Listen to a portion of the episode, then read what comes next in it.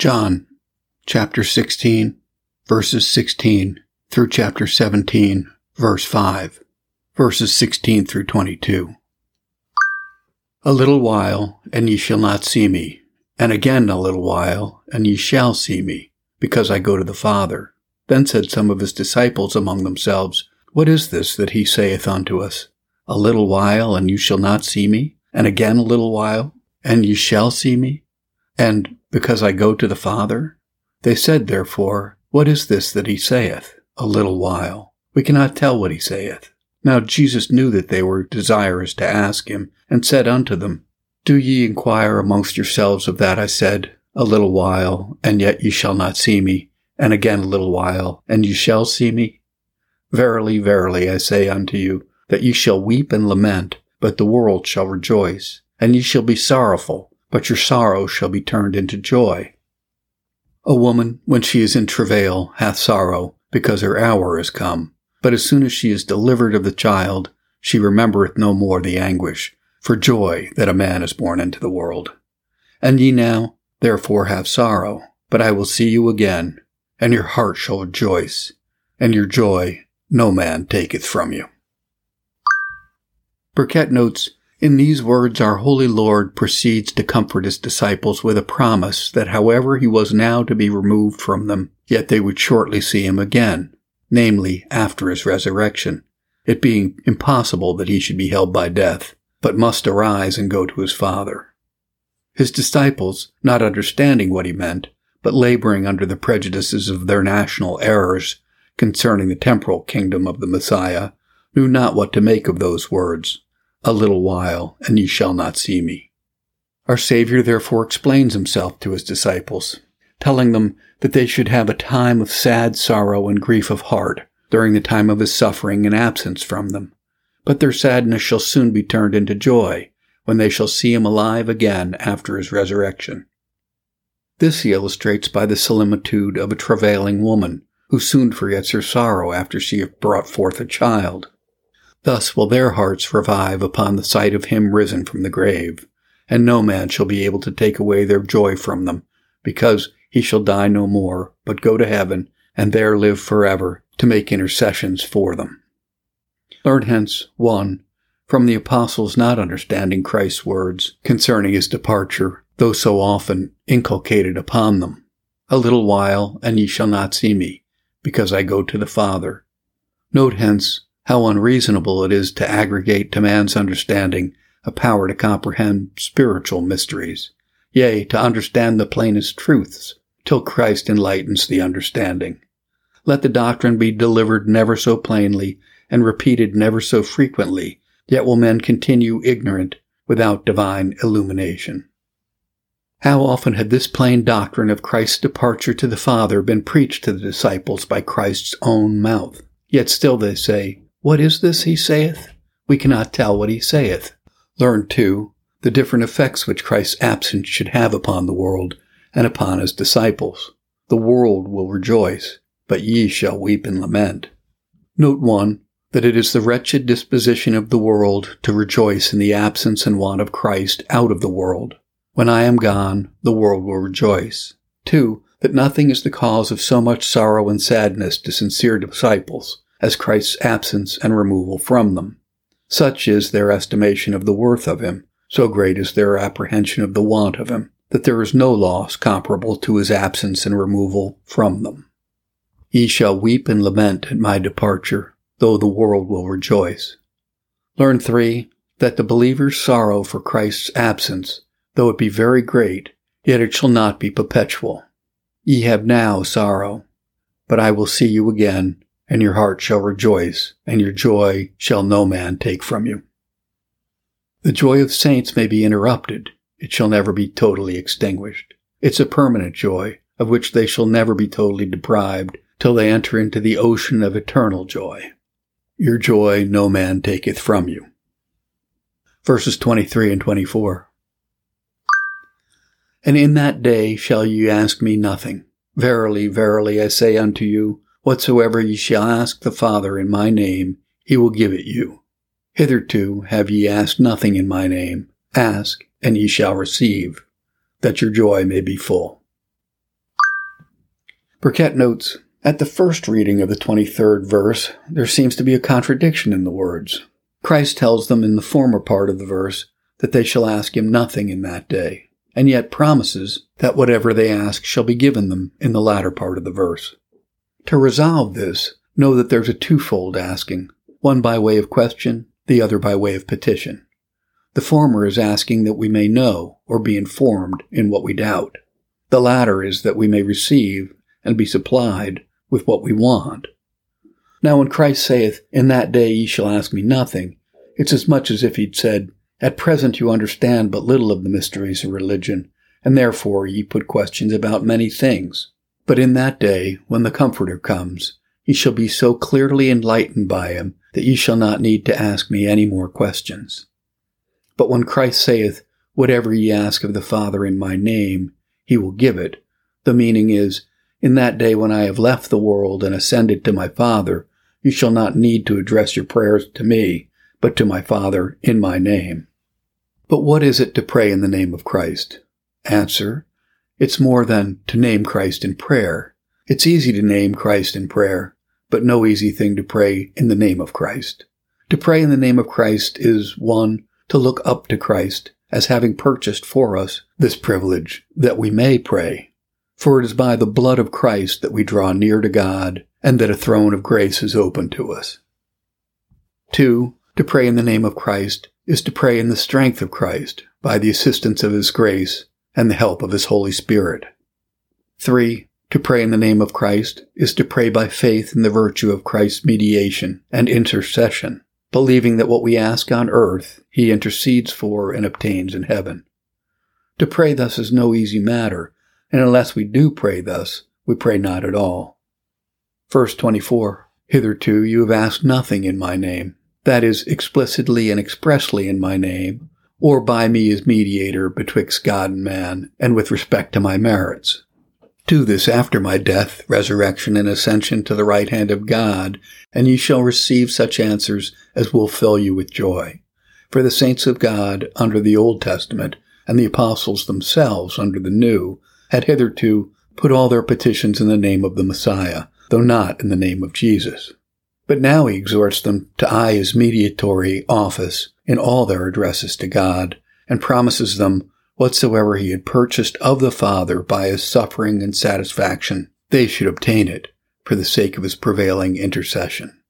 Learn hence that it is a mighty encouragement to prayer that now, under the gospel, the person of the mediator is exhibited in our flesh, has satisfied divine justice in our nature, and in that nature intercedes as mediator for whatever he purchased as our surety. Hence is the encouragement, whatever ye ask of the Father in my name, he will give it you. Verse 25. These things I have spoken unto you in Proverbs, but the time cometh when I shall speak no more unto you in Proverbs, but I shall show you plainly of the Father. Burkitt notes, Here our Savior tells his disciples that although he had spoken many things to them in dark parables and figurative expressions, yet now the time was approaching, namely, the Comforter's coming, when he would, by the Holy Ghost, clearly enlighten their understandings in the knowledge of divine mysteries and the things pertaining to the kingdom of God, and particularly in the knowledge of God as his Father and their Father in him. Hence learn one, that the clearest truths will be but parables, proverbs, and dark mysteries, even to disciples themselves, till the Holy Spirit enlightens their understandings. Two, that the clear and full manifestation of divine truth was reserved till the coming of the Comforter, who did communicate it to the apostles, and by them to the church or body of Christians. I, by him, will show you plainly of the Father. Verses 26 and 27. At that day ye shall ask in my name, and I shall not say unto you that I will pray the Father for you. For the Father himself loveth you, because you have loved me, and have believed that I came out from God. Burkitt notes, At that day ye shall ask in my name, that is, after I am ascended into heaven, and have sent down the Holy Ghost upon you, ye shall put up all your prayers and requests to God in my name. And I say not that I will pray the Father for you, for the Father himself loveth you. That is, I need not tell you, though I shall certainly do it, that I will intercede with the Father for you, for he of himself is kindly disposed and affected towards you, for my sake. When Christ says, I do not say that I will pray the Father for you, the meaning is not that he will lay aside his office as intercessor for believers, but that they had not only his intercessions, but the Father's love upon which to ground their hopes of audience. Learn thence, 1. That the Christian's prayers put up in Christ's name cannot fail of audience and acceptance for the sake of the mediator's intercession and the Father's love. 2. That in our prayers we ought to so eye and look up to Christ's intercession as not to overlook or forget the Father's love, but to ground our hope of audience upon both. I say not that I will pray the Father for you, though I shall assuredly do it, for the Father himself loveth you, because ye have loved me. Verses 28 through 30. I came forth from the Father, and am come into the world. Again I leave the world, and go to the Father. His disciples said unto him, Lo, now speakest thou plainly, and speakest no proverb. Now we are sure that thou knowest all things, and needest not that any man should ask thee. By this we believe that thou camest forth from God. Burkitt notes, observe here, one, a proof of our Saviour's Godhead. He came forth from the Father into the world. He came out of the Father in his incarnation and came into the world to accomplish the work of our redemption. Learn hence that Jesus Christ is true God, equal with the Father, for he was not only sent by him, but came forth from him. I came forth from the Father. Observe, too, that it pleased Christ, out of his love to his people, to leave the Father and come into the world, not by being separated from the deity, but by obscuring the deity with the veil of our flesh, in order to the finishing the great and glorious work of redemption for us. I came forth from the Father and am come into the world. Observe three, that Christ, having finished his suffering work here on earth, ascended into heaven and sent down the Holy Spirit to apply unto his church the redemption purchased by his blood. Again, I leave the world and go to the Father. Observe lastly how the apostles argue from the knowledge of Christ's omniscience to the certainty of his divinity. Now we are sure that thou knowest all things. By this we believe that thou camest forth from God. The knowledge and experience of Christ's omniscience may and ought fully to confirm us in the belief of his deity. For that attribute of the deity cannot be communicated to any other person without the communication of divine nature verses 31 and 32. Jesus answered them, Do ye believe now? Behold, the hour cometh, yea, is now come, that ye shall be scattered, every man to his own, and shall leave me alone. And yet I am not alone, because the Father is with me. Burkitt notes, in the foregoing verse, the apostles made a full profession of their faith in Christ's divinity and in Christ's omniscience. Now we are sure that thou knowest all things, and that thou camest forth from God. In this verse, Christ intimates to them that their faith should be put upon a great trial very shortly, namely, when his sufferings came on, and that they should all forsake him, and take care of themselves. Ye shall be scattered, and leave me alone. Learn hence, 1. That Christ was forsaken and left alone by his own disciples in the day of his greatest distress and danger. Two, that when the disciples left Christ, they were scattered every one to his own. Three, that when they all forsook Christ and left him alone, he was far from being simply alone, because God was with him. Ye shall leave me alone, yet I am not alone, because the Father is with me. God was with Christ and will be with Christians in a suffering hour, in his essential presence, in his gracious and supporting presence. He that sent me, says Christ, is with me. The Father hath not left me alone, for I do always those things that please my Father. Verse 33 These things I have spoken unto you, that in me ye might have peace. In the world ye shall have tribulation, but be of good cheer. I have overcome the world. Burkitt notes, These words are the conclusion of our Saviour's farewell sermon to his disciples, in which he declares to them, 1. The inevitable necessity of the world's trouble. In the world ye shall have tribulation. That is, while ye have to do with the men of the world, while you have anything to do with the things of the world, nay, while you are a being in the world, you must look for trouble, both from within and from without, from friends and foes, in body, soul, name, estate. Heartbreaking troubles, soul rending troubles, such troubles as will make the heart to break and the back to bend.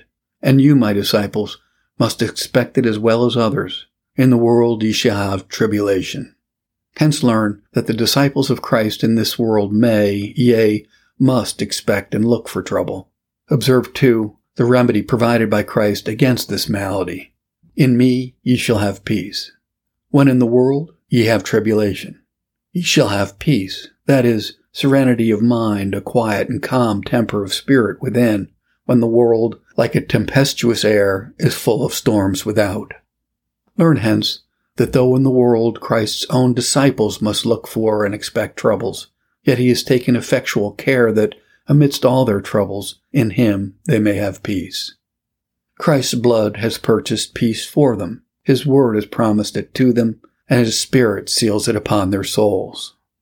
Observe three, the cordial provided by Christ for the support of his disciples' spirits under the sinking burden of the world's tribulations and troubles. Be of good cheer. I have overcome the world. I have taken the sting out of every cross and the venom out of every arrow. Learn hence that it is a great comfort to a Christian under all the troubles of this world to consider that Christ has overcome the world, that is, all things in the world, which may hinder his people's comfort and consolation here, and their eternal happiness and salvation hereafter. Namely, the prince of the world, the rulers of the world, the wicked men of the world, the troubles of the world, the temptations of the world, the corruptions that are in the world through lust. Now Christ, having overcome the world, all persons and things in it are at his disposal and can do nothing but by his permission. And as he has overcome the world himself, so he will enable us, through faith in him, to overcome it also. 1 John 5 4. This is the victory over the world, even our faith. Chapter 17, verse 1. These words spake Jesus, and lifted up his eyes to heaven, and said, Father, the hour is come. Glorify thy Son, that thy Son also may glorify thee. Burkitt notes, Our blessed Saviour, having ended his consolatory and valedictory sermon, contained in the three foregoing chapters, in this chapter we have recorded his last prayer, with and for his disciples, before he left the world which is a copy left upon earth of what he doth now intercede for us as an advocate in heaven. It is good, saith one, to compare Scripture with Scripture, but not to prefer Scripture before Scripture, all Scripture being written by inspiration of God. But if any part of Scripture be magnified above another, this chapter claims the preeminence. It contains the breathing out of Christ's soul for his church and children before his departure not for his disciples only, but for the succeeding church to the end of the world. In the verse before us, observe 1, the order of our Saviour's prayer. These words spake Jesus. That is, after he had finished his excellent sermon, he closes the exercise with a most fervent and affectionate prayer, teaching his ministers, by his example, to add solemn prayer and supplication to all their instructions and exhortations. If every creature of God is to be sanctified by prayer, much more the Word of God, which works not as a natural agent, but as a moral instrument in God's hands. Now, as God sets the Word on work, so it is prayer that sets God on work. Observe, too, as the order of Christ's prayer, so the gestures in which he prayed. He lifted up his eyes to heaven, as an indication of his soul being lifted up to God in heaven to signify his reverence of God, whose throne is in heaven, and to denote his confidence in God, as raised expectations of aid and help from God, and not from any creature. Learn that the gestures we use in prayer should be such as may express our reverence of God and denote our affiance and trust in Him. Observe 3. the person prayed to, God, under the appellation of a father. It intimates a sweet relation. It is a word of endearing affection and implies great reverence towards God and great confidence and trust in Him. Learn it is very sweet and comfortable in prayer when we can come and call God Father. Observe 4. The mercy prayed for. The hour is come. Glorify thy Son, that thy Son may also glorify thee. The hour is come. That is, the hour of my suffering and thy satisfaction, the hour of my victory and thy glory, the hour, the sad hour, determined in thy decree and purpose. No calamity can touch us till God's hour is come. And when the sad hour is come, the best remedy is prayer, and the only person to fly unto for succor is our Heavenly Father. Father, the hour is come, the doleful hour of my death and passion. Glorify thy Son, Glorify him at his death by manifesting him to have been the Son of God. Glorify him in his death by accepting it as the death of thy Son for the sins of the world. Glorify him after his death by a speedy resurrection from the grave and triumphant exaltation at thy right hand. Here note how the glory of the Father and the Son are inseparably linked together. It was the Father's design to glorify the Son and it was the Son's desire to have that glory from the Father for this end, that he might bring glory to the Father. Glorify thy Son, that thy Son may also glorify thee. Verse 2 As thou hast given him power over all flesh, that he should give eternal life to as many as thou hast given him. Burkitt notes, observe here one, the dignity which Christ was invested with, power over all flesh. That is, authority to judge and sentence all mankind. Observe, too, how Christ came to be invested with this power. It was given him by his Father. Thou hast given him power over all flesh. Hence the Socinians would infer that he was not God, because he received all from God. But the text speaks not of his divine power as God, but as his power as mediator. And the note is that all mankind is under the power and authority of Jesus Christ as mediator. He has a legislative power, or a power to give laws to all mankind, and a judiciary power, a power to execute the laws that he hath given. Observe 3. The end for which Christ was invested with this power, that he might give eternal life to as many as God hath given him. Note here, 1. That all believers, that is, all sincere and serious Christians, are given by God the Father unto Christ.